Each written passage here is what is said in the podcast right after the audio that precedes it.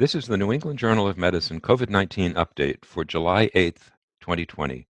I'm Stephen Morrissey, managing editor of the journal, and I'm talking with Eric Rubin, editor in chief, and Lindsay Baden, deputy editor.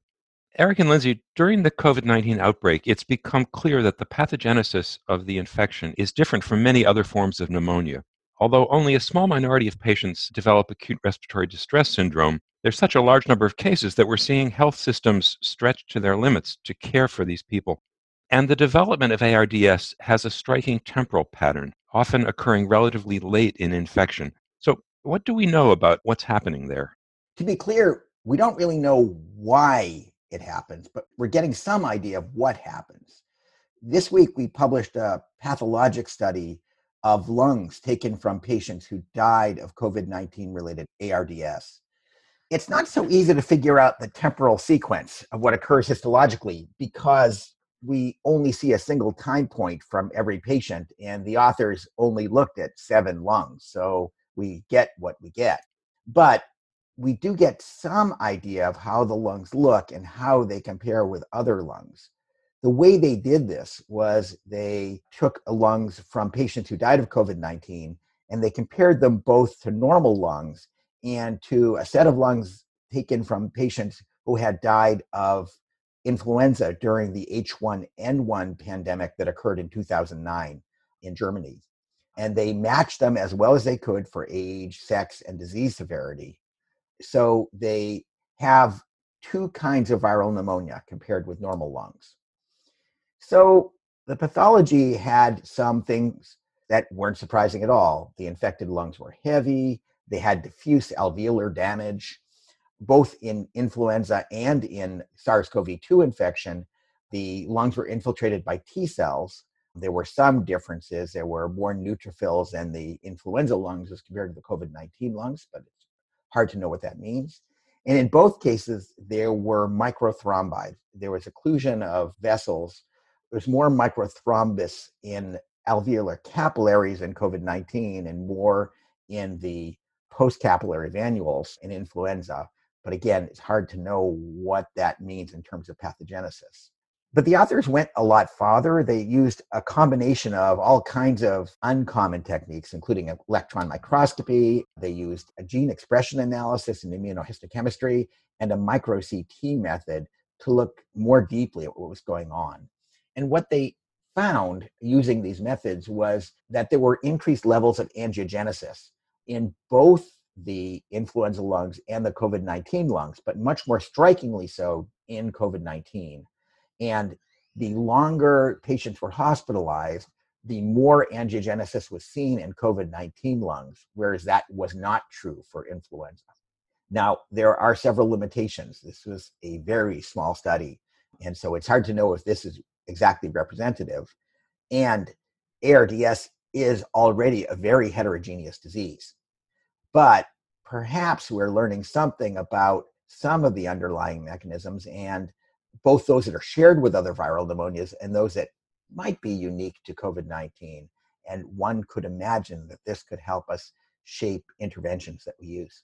I mean, Eric, I think that these data are quite intriguing, but as you point out, it's small and how one defines where in the disease process the patients are when they expire and therefore the lungs can be examined is important in understanding the inciting pathogenesis.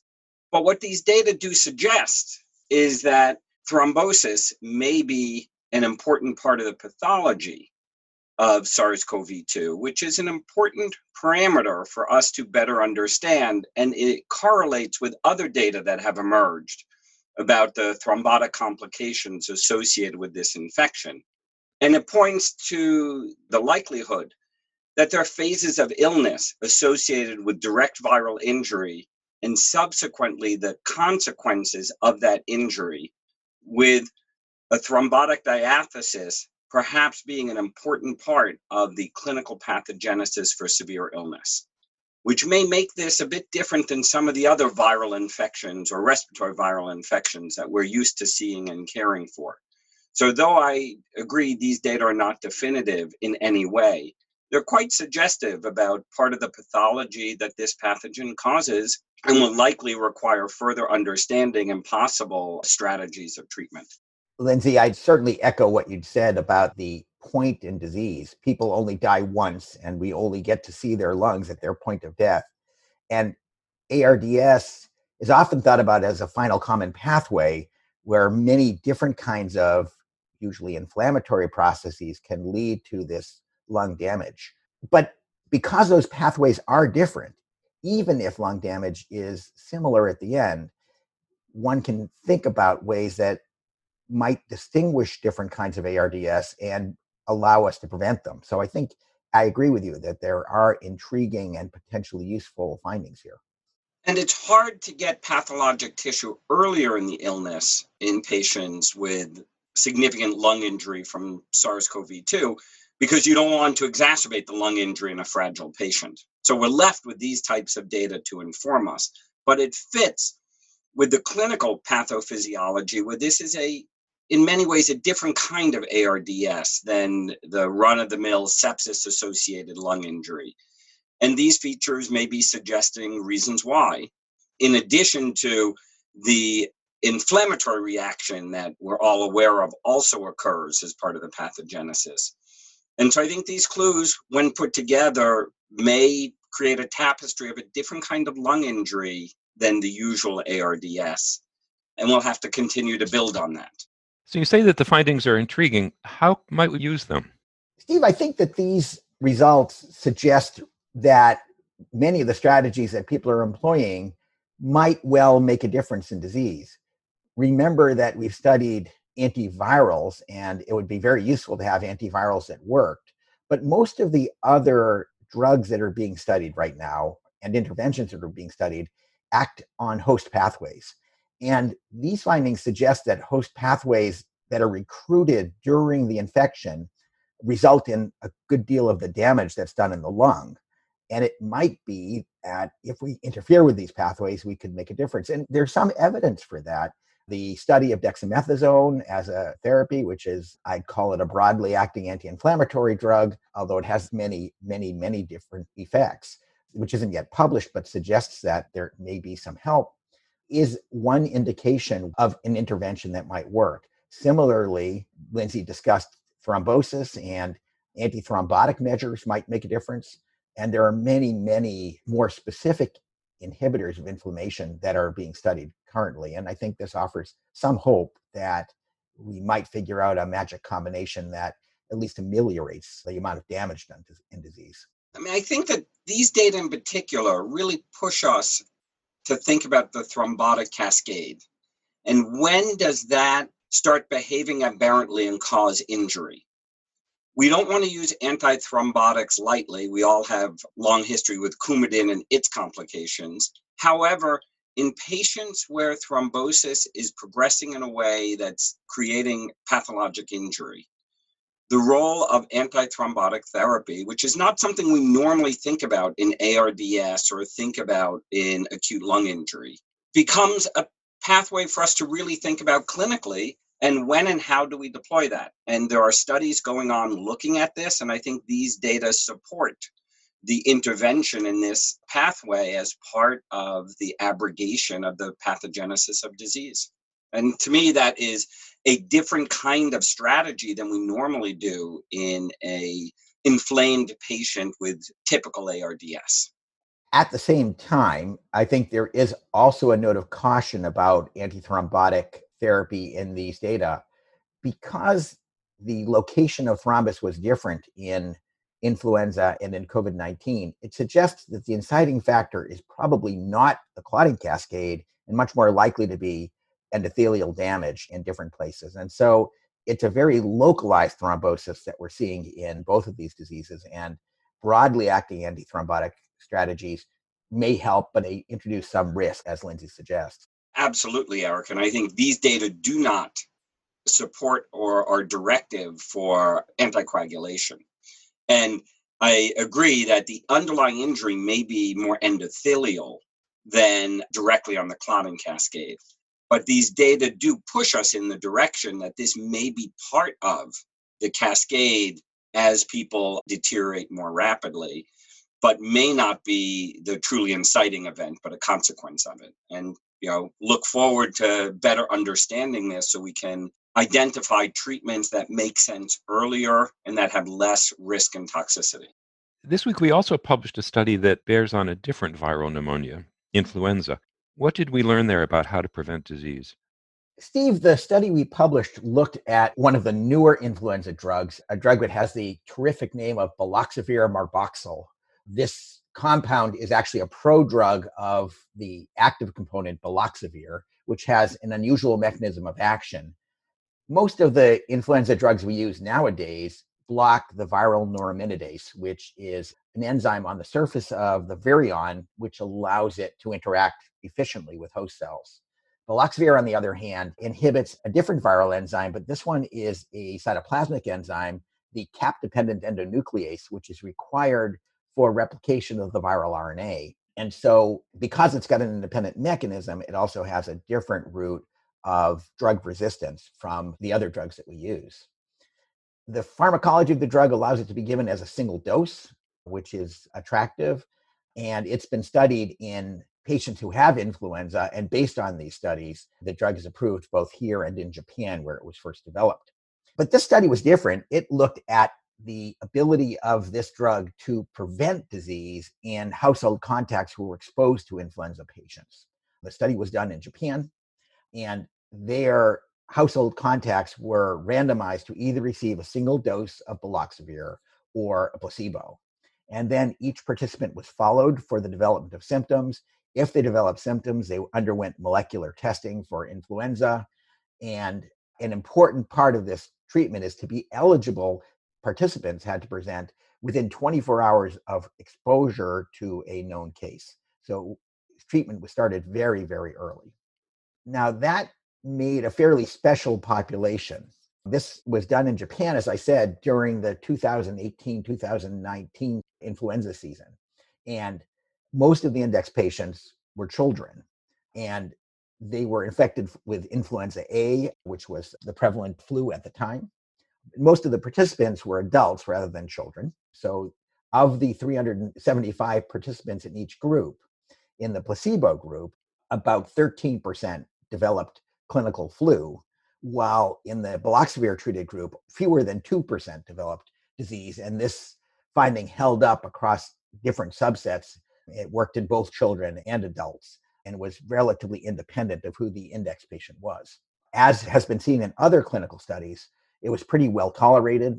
And the one major concern was that baloxavir resistance, which we know arises relatively rapidly, didn't seem to matter much here. There were only a handful of resistant viruses, but none of them actually were transmitted. So it's hard to draw any conclusions about drug resistance from the study. Nevertheless, baloxavir works. We already knew that the neuraminidase inhibitors could also prevent disease, although we don't tend to use them that way but we do have multiple drugs that can have an effect. I think how we handle flu and other respiratory viruses, particularly as we go into the winter, is going to complicate how we manage SARS CoV 2. And these types of data, which can help us prevent illness, might make that confusion a little bit less. However, Eric, as you point out, it is hard to identify people early and to treat them early. And that, of course, will limit the potential utility of this strategy for preventing flu and flu illness. Of course, vaccinating, I think we all think will be important to minimize that complication this winter. The issue of resistance, Eric, is always a tricky one as we see it emerge for flu uh, against this antiviral, but whether or not it's clinical relevance is going to take some more time and use to determine. I think that your point about when we can use this drug is really well taken. This study, as I said, was done in Japan. And in Japan, people present very early with flu symptoms. A lot of them were children. They were probably being either brought by their parents very early or presenting at school with symptoms. They were tested very early. And that allowed these investigators to recruit a very large number of participants. In the US, it's harder to see that we would find all that many patients who we could treat within 24 hours. Would this work within 48 hours or 72 hours? We don't know. That wasn't tested here. It's likely that by extrapolation from other studies, the longer you wait, the less effective the therapy is going to be. So, how much we can extend this to the clinical situation we usually see here and will be seeing this fall while COVID 19 is circulating is hard to know.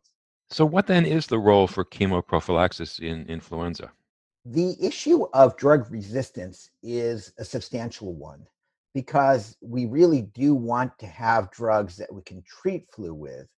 And broad use, especially late use of chemoprophylaxis, might lead to very high rates of drug resistance because drug resistance develops very rapidly. As Lindsay said, we don't really know the significance of baloxavir resistance. It isn't really resistance, it's reduced susceptibility. So we don't know what that means clinically, but we do know for the neuraminidase inhibitors that resistance is relatively high level and the drugs are considerably less effective. So to the extent that we can use chemoprophylaxis, to the extent that means that we can identify exposed individuals early after their exposure, we probably still want to reserve this for people at the highest risk of developing complications of flu. And that would mean patients who are elderly, who have pre existing immune system disorders or pre existing lung disease. But I think we're going to have to start working this out with more experience with this drug I suspect, though, it will look like what we do with neuraminidase inhibitors, which is we'll reserve them for special populations. And as we continue to learn more about antivirals for COVID 19, do you see a possible role for chemoprophylaxis there as well? I wish. We certainly need better antivirals before we can have that discussion. Right now, our one moderately effective antiviral is remdesivir which is, as of today, an IV drug. And so it's not really practical to think of it as a preventive therapy. There are oral drugs that are being tested right now, and it may be that their best effect may be in prophylaxis when the viral titers are very low early on in infection. But I think it's quite speculative right now. Steve, as we see from the flu data and other respiratory viruses, treating earlier is attractive and can ameliorate disease or prevent disease. And we would like to extrapolate this to our treatment and prevention of COVID 19. However, as we see from the pathology study, disease pathogenesis might be different. So that we have to be careful about making these assumptions that the biology is similar and therefore the treatment and prevention strategies will be similar. So, like Eric, I hope that's true but we'll need systematic study to determine if it is. The one thing that I'd add is getting back to Lindsay's earlier point that influenza and COVID 19 are going to be inextricably linked. During the beginning of the COVID 19 outbreak, what we saw as people isolated was that the number of influenza cases dropped off a cliff. It basically disappeared because influenza, just like COVID 19, requires person to person contact or close contact of people. And so the control measures that worked for COVID 19 worked very effectively for influenza as well. This fall, though, as the economy has reopened, as there are more contacts between people, we're once again going to be faced with two epidemics at once. And it is going to make their management that much more complicated for a long time when people presented with fever and cough over the recent few months, we could make the diagnosis fairly easily, but we're going to have to be careful going into the fall to make sure that we're identifying these diseases correctly and managing them individually, which is that much more complicated than managing a single infection. Thank you, Eric. Thank you, Lindsay.